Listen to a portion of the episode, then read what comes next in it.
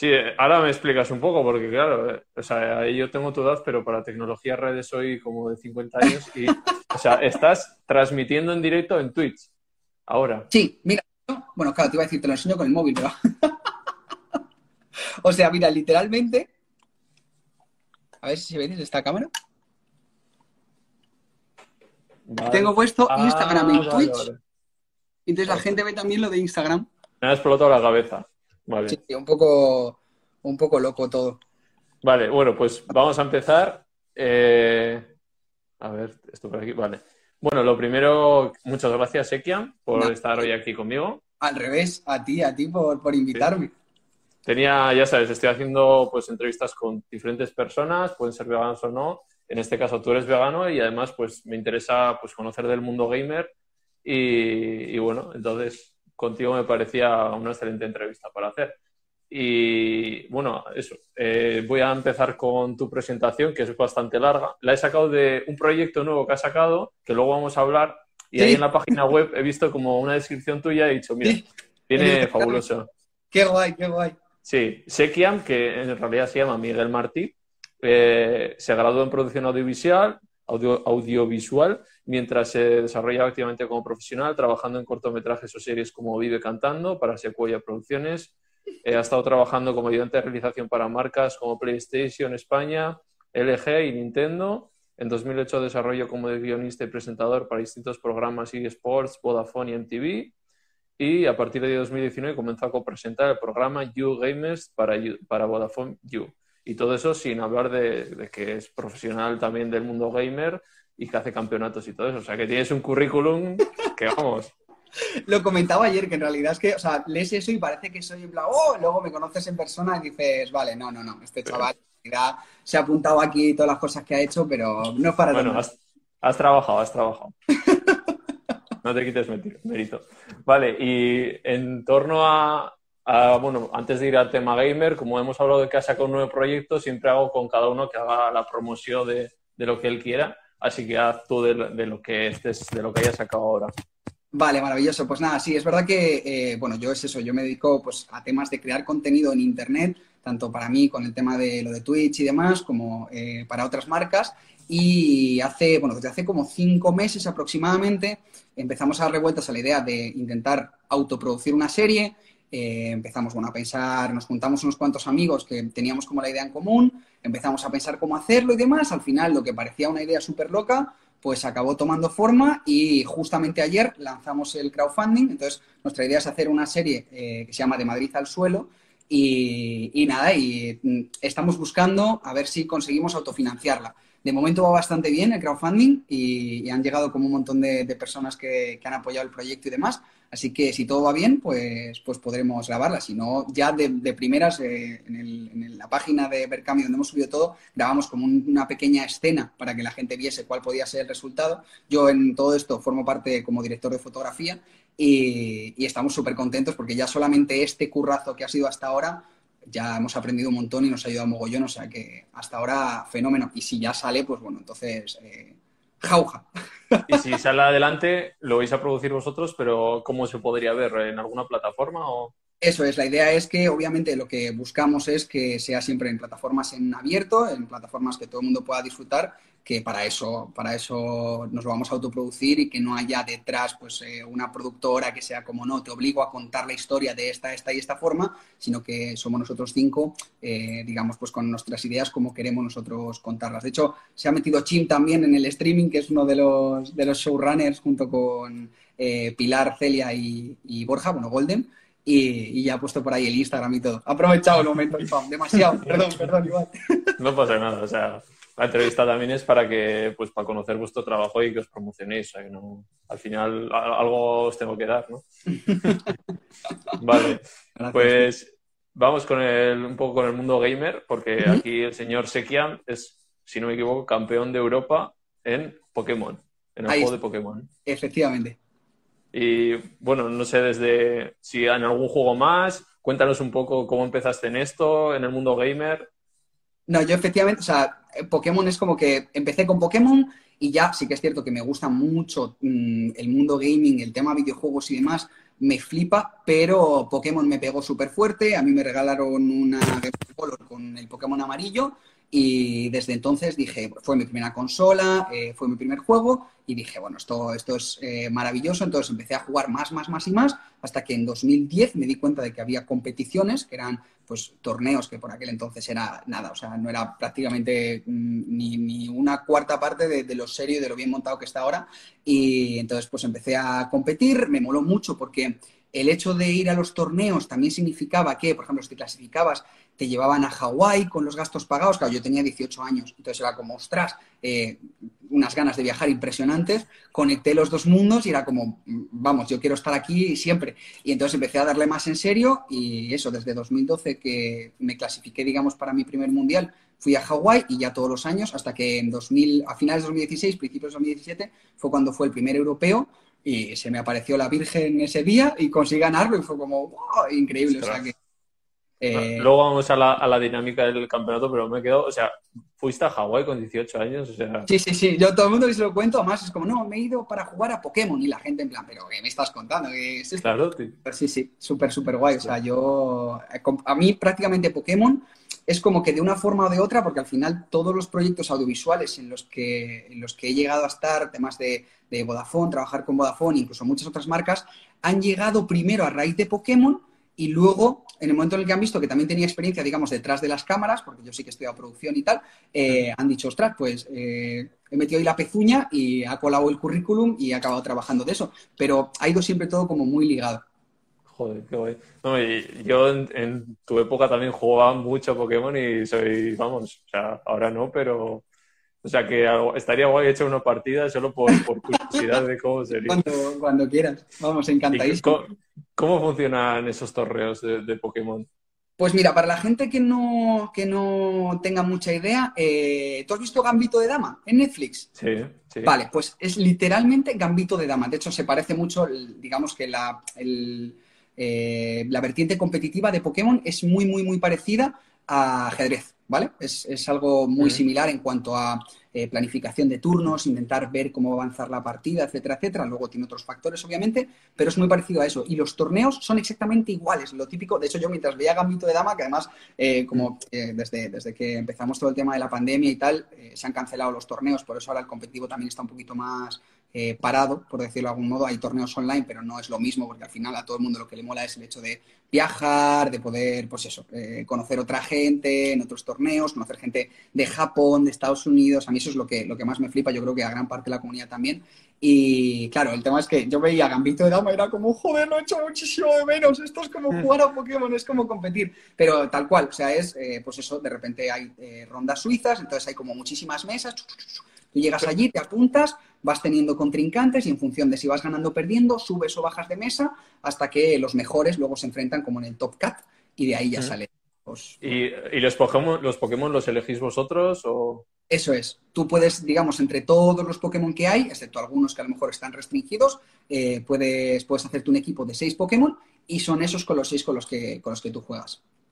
Ostras, o sea, sin saber, claro, lo que va a tener el contrario. Entonces... Claro, ahí está. Sí que es verdad que antes, pues, entrenas online y demás, pero es un poco, digamos, también está el factor de preparación, porque llega un momento en el que dices, no sé si, pues eso, lo que voy a llevar va a funcionar, tienes que intentar ver un poco qué juega el resto de gente para adelantarte a eso y llevar un equipo mejor, entonces... Ahí como, bueno, hay horas. La gente, por si está viendo esto, luego vamos a hablar de veganismo y demás cosas, ¿eh? Pero bueno, al final es un mundo y oye, es interesante, para mí por lo menos. Y, bueno, por ejemplo, voy a coger... de Pokémon y me tiro 3 horas. A ver, entonces, yo voy y elijo 6 que yo quiera, ¿no? A ver, dime tú qué tal, voy a pensar, a ver, yo qué sé. Tú me Venga, dices. Yo cojo... Es que yo cogía siempre uno de psíquico, en plan, pues Alakazam. Bien, ¿no? Bien. Perfecto, ¿no? Luego, esta que era como un volcán, Camerún, puede ser. Camerún, sí, pero eso ya es, eso es de la tercera generación. Sí, es que yo jugaba en la GameCube, que era guapísimo ese juego. ¿Al Pokémon Museum? Sí, y tenía ese como en el 100 y hacía lo que quería con eso. Vale, más bien. Pues bien, ¿no? Es decir... Charizard, Pikachu... No, con... yo las cosas en plan que sé... Que, o sea, no, es como ir al equipo que todo el mundo va. A eso no me gusta, ¿sabes? Tú eres un poco más edgy, ¿no? Es como sí. Con mis cositas... Vale, vale. Muy guay, porque así... Luego hasta... iría un Lapras. Vale, precioso, perfecto. Mira, sí. Está un peluche de Lapras ahí. Hostia, tengo que hacer memoria. A ver, me gustaba el... Pero es que ese no es bueno. Pero mola, pero no es bueno. El Sizer, que es como que tiene cuchillas. Sí, verde. En las manos. Sí, un poco sí, pero no es muy potente ese. Ese, bueno, evoluciona en Scyther, que es como de acero. Y ese sí que... Ah, ese está muy bueno. Sí, De 10 de 10. Vale. Entonces que tienes que ser como uno de cada tipo, ¿no? Mejor, ¿no? Buscas como que sea equilibrado, entonces pues a lo mejor agua, planta, fuego... Eso es. Eso es. Es que a Fantasma no me gustaba nada. Pues sí, sería un Gengar, supongo. No, pero... Eso te iba a decir. ¿Gengar no te gustaba de pequeño? Yo es que de pequeño, ¿sabes por qué? Porque como le cogí esto, porque siempre lo atacaba así, no afecta. Y yo soy de que quiero pasármelo rápido y es como que me estaban parando y yo me cago en todo el rato de lo mismo. Pronto, sí. Pero yo creo que todos hemos sido al principio de dale, pega. Eso es. Y ya el último, pues, yo qué sé, un dragonite que sea... No. Está muy guay. Pues nada, o sea, en realidad entiendes bastante más de lo que yo pensaba. Sí, yo, joder, estaba muy pinchado, sí. Ya echaremos una partida. Cuando quieras. Y claro, o sea, están todos en el mismo nivel y es lo que tú dices, táctico de saber... Te tienes que saber como todos, tienes que saberte todos los ataques, todos, o sea, es guay, hay que saber mucho, ¿no? Sí. Cuando te pones a pensarlo, lo que pasa es que al final aprendes un poco, yo creo, por práctica, ¿sabes? Sí.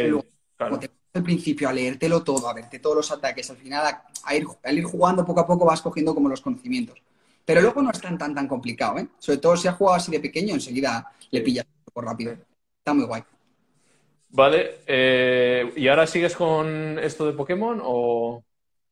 Lo que te decía, lo tengo un poquito más parado porque el tema de las competiciones y demás, sí que hay una competición online, que es lo que han... O sea, digamos que la estructura de torneos hay como regionales, internacionales, que son pues el europeo, el de Oceanía, el de Latinoamérica y el de Norteamérica, y luego ya está el mundial, que es donde se reúnen como los mejores. Entonces este año, en lugar de hacer mundial, de hecho lo han cancelado ya el del año que viene también, y ya se supone que para 2022 pues la idea es seguir haciéndolo. Yo no sé yo si a este paso pues podremos tener mundial de 2022 o no, pero sí que hay un torneo online que se llama Players Cup, que es como el sustituto de eso. Pero a mí, ya te digo, como lo que más me gusta de Pokémon es el poder viajar y demás... Joder, es que vamos... Entonces sí que estoy jugando más a otras cosas, también jugando pero un poco más for fun, simplemente para divertirme, y lo tengo un poquito más a un lado. Pero vamos, sí que sigo de vez en cuando en Twitch y demás, sí que sigo jugando también. Bueno, y sobre esto, en general, ¿se puede vivir de ello, de jugar con el Pokémon? Que va. Hay otros esports, hay otros juegos que sí que, por ejemplo, League of Legends o, bueno, Call of Duty, Call of Duty ya no tanto, pero Counter-Strike, hay un montón de esports de los que sí que puedes dedicarte a eso. Si juegas bien y eres bueno, te puedes ganar la vida con ello, pero con Pokémon, sobre todo, cada vez más hay muchos jugadores que lo que han hecho es combinar el crear contenido, el hacer directos en Twitch jugando... Claro. Compartir conocimientos, dar clases y demás, junto a competir, porque es cierto que competir, además, como Pokémon tiene un factor de suerte, muchas veces no siempre gana el mejor.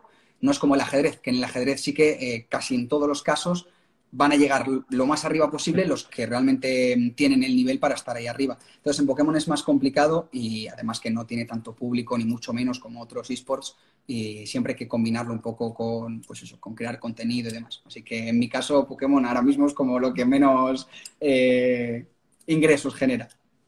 Vale. Vale, pues vamos a hablar un poco de eso porque ahora estás en Twitch a tope, ¿no? Justo, ahora mismo. Sí, o sea, no he visto que tienes, para ser Twitch, tienes bastantes seguidores y te va bien. Y he visto que como que YouTube, ahora no estás muy puesto en YouTube. Entonces, yo el tema es... ¿por qué?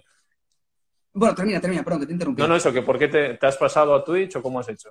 Sí, porque yo hubo un tiempo con el que sí que como que combinaba las dos cosas, pero llegó un punto en el que además también con el tema de otros trabajos, de otros rodajes, el tema de Vodafone y demás, era como es que no me da la vida para tanto. Y me gusta mucho más la cercanía que hay con la comunidad en Twitch, con el hecho de tú simplemente sentarte y poder hablar con la gente...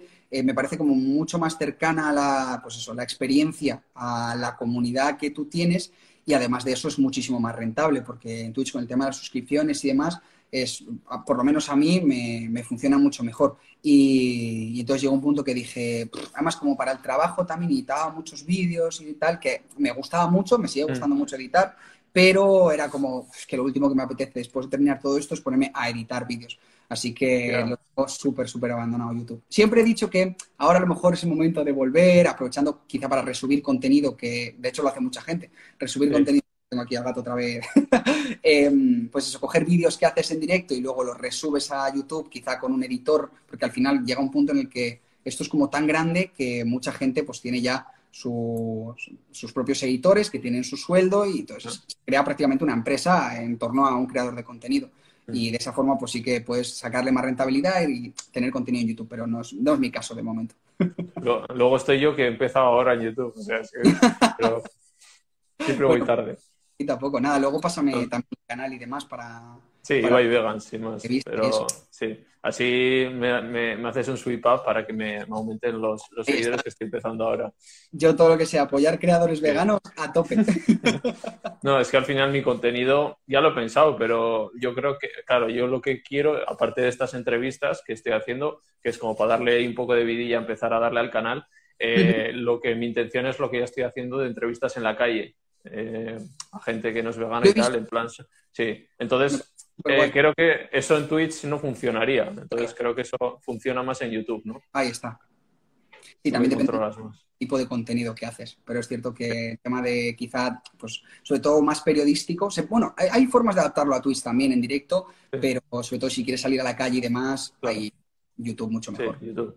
Y... O sea, ¿me recomiendas seguir o igual dices, vete porque es que se va a acabar o no? O sea, YouTube le ves... Para nada. De hecho, además, YouTube yo creo que es la plataforma perfecta para crecer y luego, bueno, Instagram también. Al final también puedes aprovechar mucho el contenido de Instagram, que tú ahí tienes mogollón de público.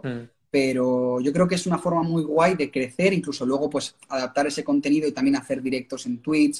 Preparando quizá las entrevistas que luego vas a hacer en YouTube, entonces retroalimentarlo un poco, pero vamos. O sea, lo guay es darle caña ahora al YouTube, crecer un poco y luego ya en un futuro, si eso, ahí está. Twitch. Pero claro, es que para Twitch necesita un equipo con un procesador bueno que no tengo, ¿sabes? Pero cuando tienes público en una red social, yo creo que al final es mucho más fácil empezar casi en cualquier sitio, porque es cuestión de llevártelos a...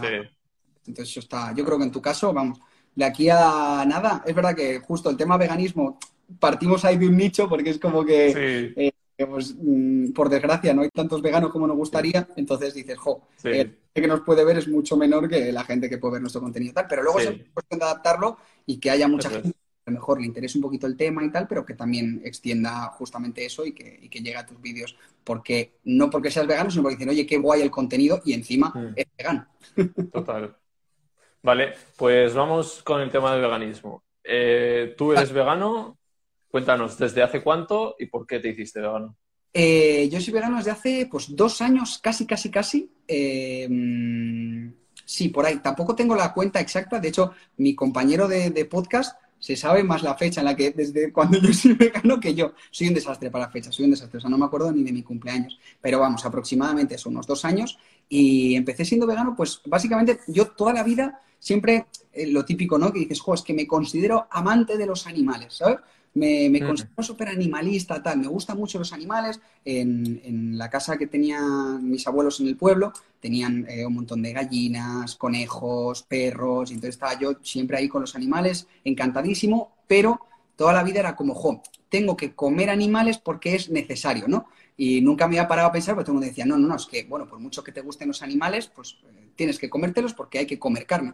Y pues eso, hace como 2 años empecé a aprender un poco más de en este caso, de nutrición. No sé si conoces a Aitor Garmendia. Sí. De Mi Dieta Corregida. Ah, Aitor Sánchez, sí. Ah, Sánchez, perdón, es que les... ¿Ves? Sí. Perdón, vale, pues Aitor Sánchez. Pues me leí el libro de Mi Dieta Corregida de Aitor. Uno de los capítulos desmentía el tema de que no era necesario comer carne para estar completamente sano. Y entonces dije, pues empecé ya a investigar. Dije, oye, pues a lo mejor ¿puedo empezar a adaptar mi dieta para tal? Entonces ya fue encontrar la punta del iceberg, abrir el cajón de mierda y a empezar a investigar, verme documentales, ver Earthlings y decir, hasta luego, esto nunca más. Y entonces fue en ese momento cuando ya dije, me hago vegano, y no solamente en tema de dieta, sino ya intentar, pues eso, llevarlo a un estilo de vida global. ¿Y cómo lo has visto? O sea, en el mundo de gamer, ¿conoces a mucha gente que sea vegana, que no? ¿Cómo lo has vivido?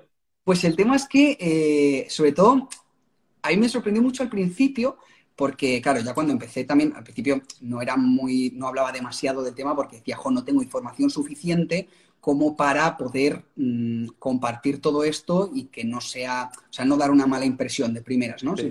Pues que si me pongo yo ahora a hablar de esto sin tener mucha idea, prefiero conocer bien del tema. Bueno, esto en general siempre me gusta. Si hablo de algo, tener por lo menos conocimientos suficientes para hacerlo.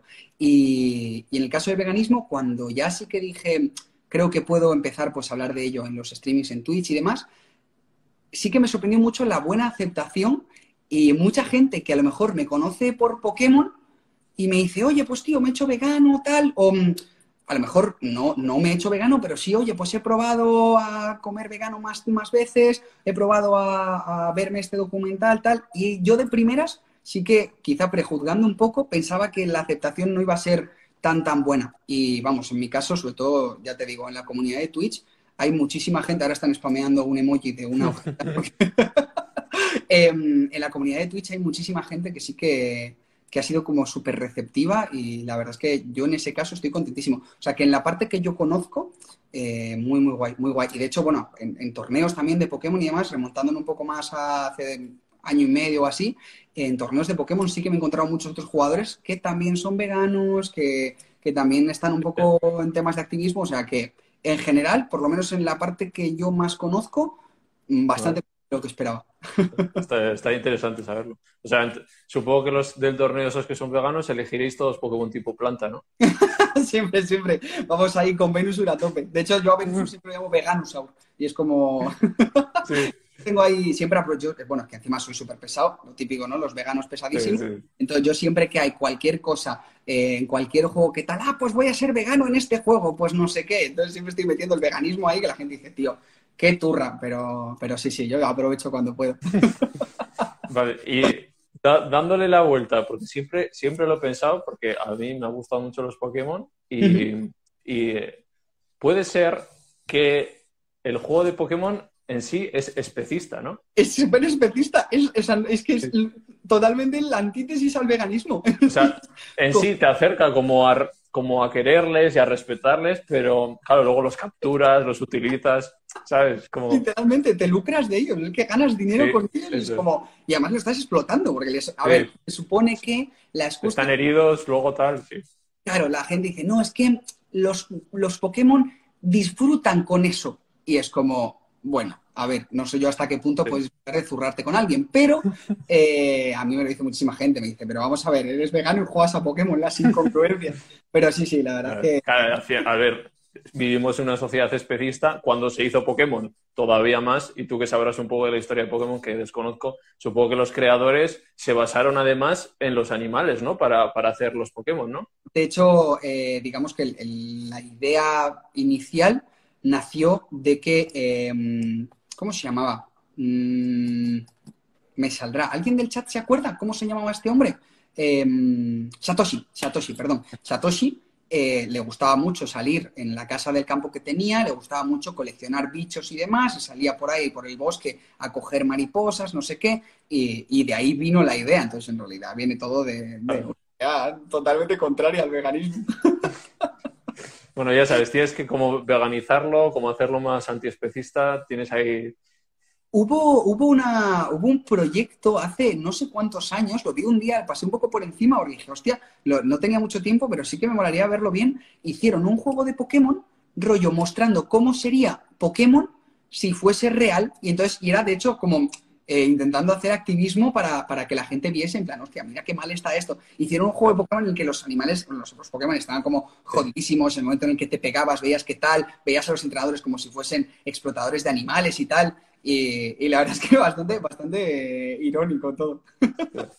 Es curioso. ¿Sí? Pero yo es verdad que sí, siempre le digo a la gente, en plan, esto es ficción y esto es realidad, y mientras sepas discernir una cosa de la otra, sí. Vamos bien, vamos bien. Sí. Vale. No sé, vamos bastante bien de tiempo.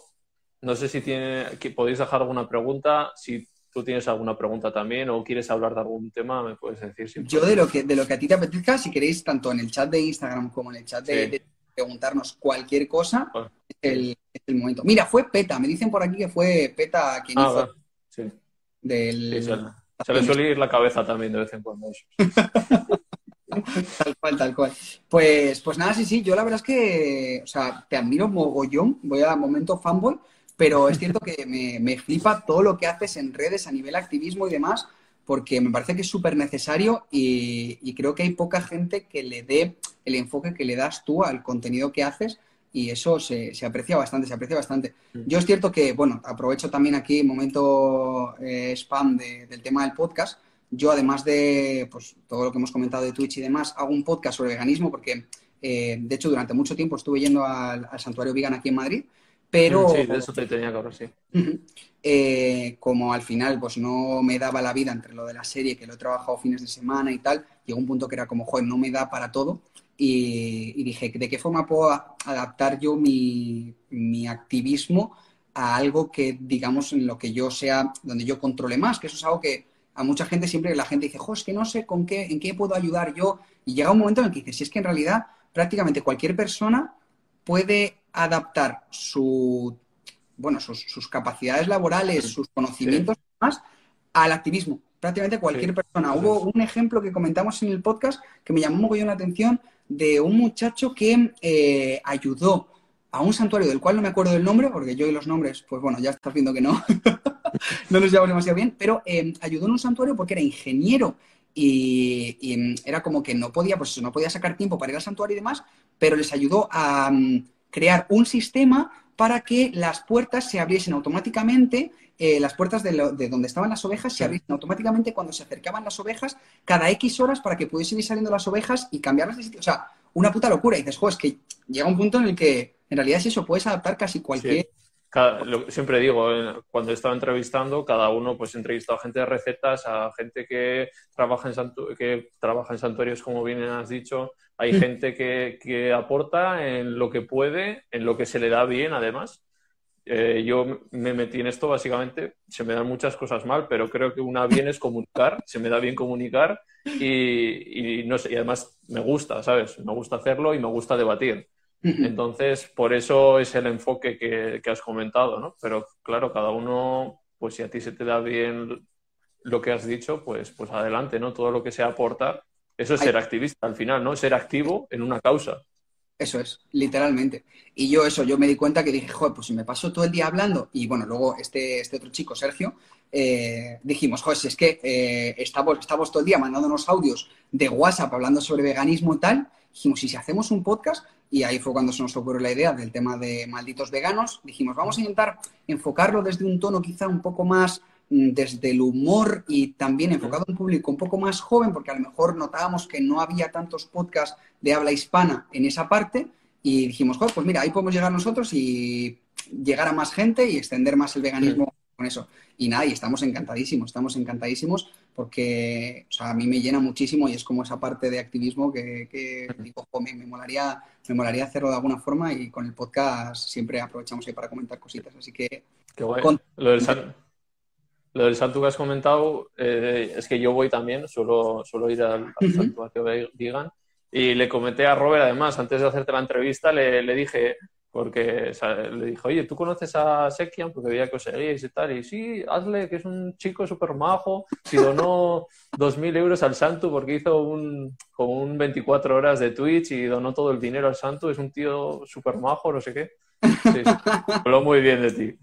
Pues sí, otra de esas veces que yo me he sorprendido muchísimo porque dije, pues mira, ¿cómo puedo ayudar tal? Y pensé, voy a hacer un directo benéfico en Twitch intentando recaudar medios para, o sea, fondos en este caso, para el santuario y se volcó mogollón la gente de Twitch. Y pues otra de esas sorpresas también que dices, joder, ya no solamente que la gente se lo tome bien el hablar de veganismo y se interese, sino que encima se comprometen con la causa, ¿no? O sea que fenomenal, fenomenal. Yo de la parte gaming que me toca a mí es que tengo cero quejas, cero quejas.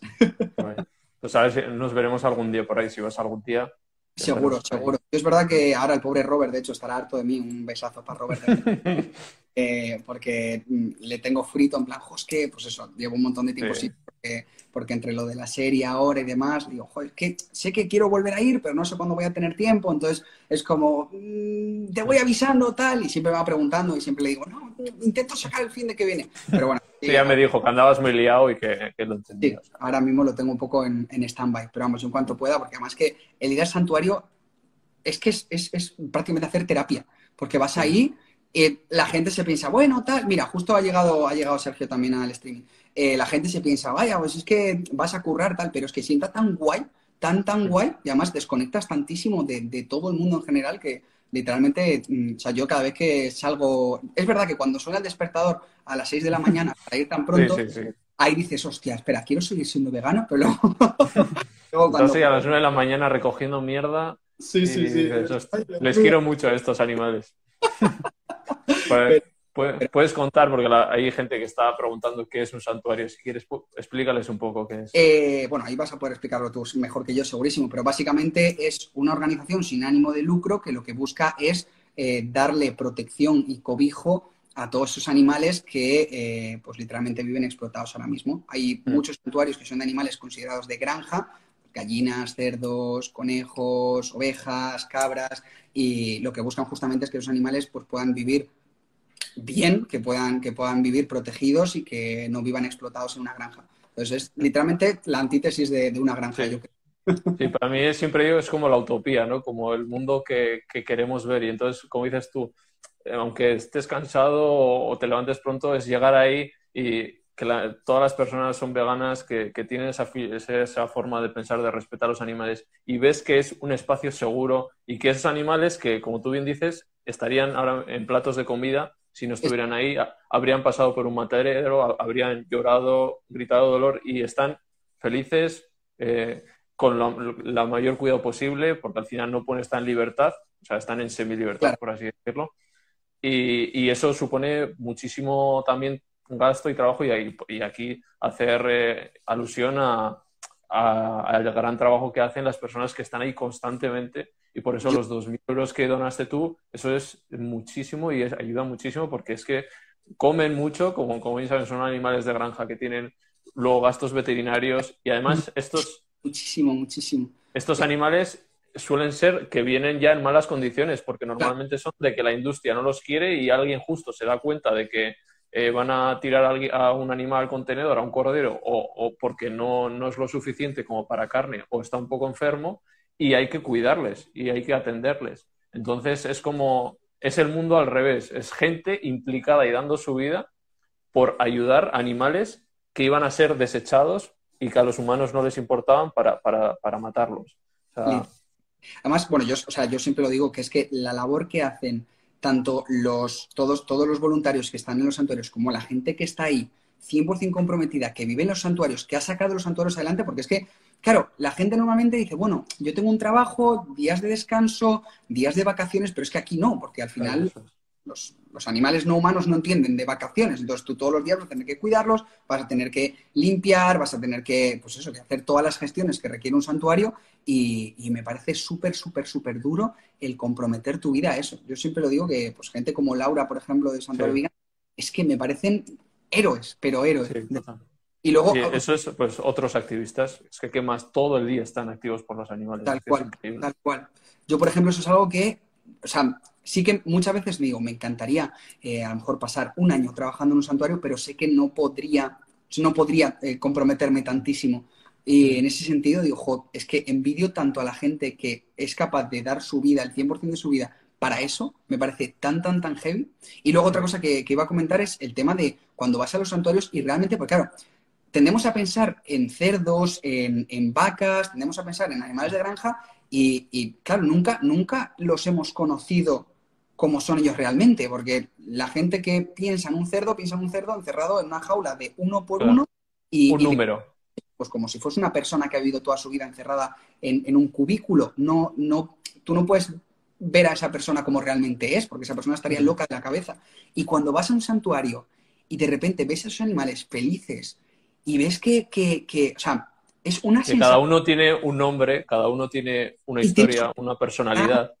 Es una sensación indescriptible, indescriptible. O sea, yo de verdad que creo que por eso también hay muchos santuarios que me mola mucho el curro que hacen con respecto a redes, de compartirlo todo, porque obviamente pues no puede ir todo el mundo allí a ver a los animales, porque los animales pues se estresan y tienen que estar tranquilos, pero el hecho de poder compartir todas esas imágenes para que la gente vea realmente cómo es una vaca que está a gusto, que vive su vida tranquila, o cómo es un cerdo, que yo siempre lo digo, porque la gente tiende a pensar. De hecho, yo lo primero que pensé cuando jugué con un cerdo en el Santuario Vegan, dije, joder, es como un perro. Pero no es que el cerdo sea como un perro, es que a los perros realmente lo estamos viendo vivir felices y a los cerdos no. Y eso, o sea, de verdad que es de las cosas que más te vuelan la cabeza cuando descubres la desinformación que tenemos desde que nos educan desde pequeñitos, que es una puta locura, es una puta locura. Pues ya sabéis, si queréis ir a algún santuario, os animamos a trabajar, pero veréis cómo al final merece la pena ayudar a los animales que están ahí y a las personas que, como os he dicho, necesitan ayuda porque tienen muchísimo trabajo y siempre viene bien que vaya alguien para trabajar. Real, yo de hecho creo que en un futuro, porque además cada vez... Sí que, no sé tú cómo lo verás, yo es cierto que, bueno, dentro de lo malo veo que el veganismo va yendo a mejor. Yo me imagino un futuro en el que los santuarios al final consiguen tantos medios que muchísima más gente puede ir a hacer visitas organizadas, puede descubrir lo que es eso y poco a poco pues se puede realmente... Pues, eso, sí, toda la gente va a... Pueden ayudar más porque ahora mismo encima les ponen más trabas que ayudas. O sea que... Bueno, es otra. Sí. Esperemos que aquí en adelante vaya mejorando la situación. Literalmente. Esperemos, cruzamos los dedos. Vale, vamos con las 3 preguntas que hago a todos los invitados. Vale. Vale, la primera sería plato veggie favorito. Uf, vale, a ver, yo es que, claro, de hecho, mucha gente me decía, es que tú lo has tenido muy fácil porque literalmente mi plato favorito desde hace a lo mejor 10, 15 años son las ensaladas. O sea, aunque yo no tenía ni idea de veganismo y me faltaban 10 años para empezar a descubrir el veganismo y mi plato favorito eran las ensaladas. Entonces, claro, lo he tenido como tan fácil porque en cualquier sitio es como, bueno, ensalada encuentras en cualquier lado. Pero sí, yo diría que plato veggie, voy a ser como súper básico, pero una ensalada, pero bien hecha, que la gente cada vez que subo fotos a Instagram de las ensaladas que me hago para comer, la gente dice, Dios, pero si es que llevan 200 cosas. Una ensalada bien hecha, eso no hay que lo supere. Y si no, macarrones con tomate y soja texturizada, fácil, sencillo, y para toda la familia, y eso está buenísimo. Y encima, si los macarrones son integrales, súper sano, porque la soja texturizada 10 de 10, sanísimo, todo bien. Ensalada, macarrones. Seguirle para más recetas. Literalmente luego todos los días cuando comparto fotos de comida es eso, es ensalada, sí, macarrones, de repente un día, oh, he hecho coliflor con no sé qué, ensalada, macarrones. Soy súper básico. Vale. Las ensaladas, para tanto, nunca me canso. Vale, guay. Segunda pregunta. ¿Una serie favorita? Uf, vale. A ver, serie favorita. Joder, qué buena pregunta. Yo creo que de ahora... Gambito de Dama, porque me ha pegado fuerte. Y pues serie favorita así de toda la vida, global de siempre, yo diría ¿Cómo conocí a vuestra madre? How I Met Your Mother, que siempre me ha gustado mucho y es lo típico que te puedes poner cualquier capítulo suelto y like. Y bueno, y ahora estoy viéndome un anime que se llama Attack on Titan, que es, bueno, está en Netflix. Yo es que encima, claro, el tema animes y demás, ya pues otra cosa. No, yo ahí ya no. Anime así nunca me ha hecho. Pues si a alguien le mola el tema animes y demás, Attack on Titan está bonito. Está bonito. Sí, y luego series vas más como por humor, entiendo, ¿no? Que te gusta. Yo es que, como me gusta tanto el tema audiovisual, me veo prácticamente todo. Sí. Desde Game of Thrones hasta de repente una serie, bueno, documentales, también me mola mucho ver documentales. Sí. Es un poco de todo. De hecho, hay una serie documental en Netflix que se llama Planeta Tierra, si no me equivoco. Sí, la he visto, creo. Creo que es esa. Que son documentales pues sobre, además en realidad dan un mensaje bastante vegano, y están súper, súper guays, súper, súper chulos. Así que si os mola tema documental y un poquito así de veganismo, ya os habéis visto todos los documentales de veganismo que hay, Planeta Tierra mola, mola bastante. Yo voy a, como siempre, voy a decir en todas las entrevistas, para seguir haciendo la promoción, aunque hayan pasado años y años, yo, fan incondicional de Lost, no sé si la has visto. Yo nunca, es que no, nunca me llegó a pillar. ¿Ves? Lost. Es que es necesario que lo diga para que la veáis. Es que... Real, real. De hecho, o sea, yo creo que te va a gustar.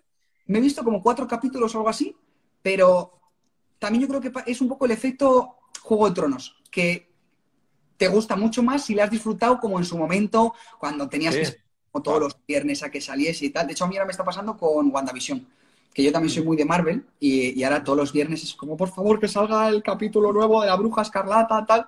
Pero sí, sí, en algún momento me tengo que verlos porque, igual que tú, me la han recomendado, pero yo creo que todos... Sí, sí.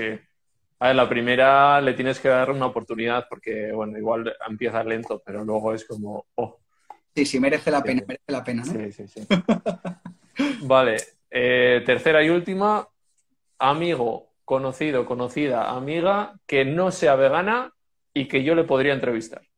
Vale, vale. Conocido, no vegano, que podrías entrevistar. Vale. Te diría, hay una persona que tiene un punto de vista bastante interesante y que da lugar a... de hecho, mira, antes justo preguntaban por eso, decían, jo, ¿no estás cansado de... no discutes mucho con gente de Twitch y demás cuando te preguntan y demás? Y es que yo creo que, obviamente, o sea, a mí no me gusta nada hablar de veganismo con alguien que no quiere hablar de veganismo. Sí, o sea, sí. Como, si mira, si es que si no vas a querer escucharme, chao. Pero tener un debate en el que la otra persona te escuche, razone contigo y... simplemente se compartan impresiones, yo creo que eso siempre ayuda muchísimo, siempre obviamente desde el respeto, o sea, el respeto es básico, y creo que una persona interesante por el punto de vista que tiene para entrevistar que no sea vegana es Maya. Maya Pix es la presentadora de You Gamers, yo soy el copresentador, pues ella además también... ¿Cómo se llama en redes? Pixelskaya, es de hecho su apellido y es bastante loco. Pix con X. Kaya, sí. Bueno, no, con K. Lo que pasa es que luego se lo pone con X en algún momento, pero diría que es con K. De hecho, en Instagram es @, a ver, la busca rápidamente. Te lo digo ahora mismo.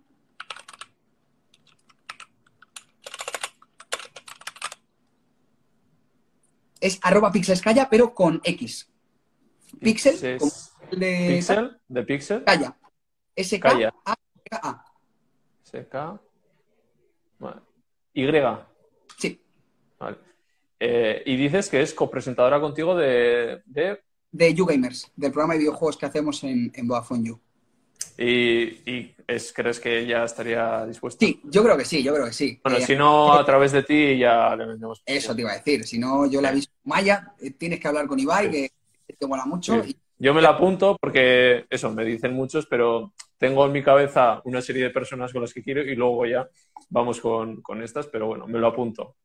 Pues además va a dar lugar a una muy buena entrevista porque el punto de vista que tiene es en muchos aspectos muy parecido al que tenemos nosotros, en muchos otros aspectos muy distinto, pero es una persona con la que se puede hablar y da gusto hablar. Entonces, en ese sentido, mola, mola. Por no traer a todo el mundo que sea en plan gente vegana que diga ¡qué guay esto! Sí, total, no, eso es lo que quiero. O sea, que se genere debate, reflexión, está bien.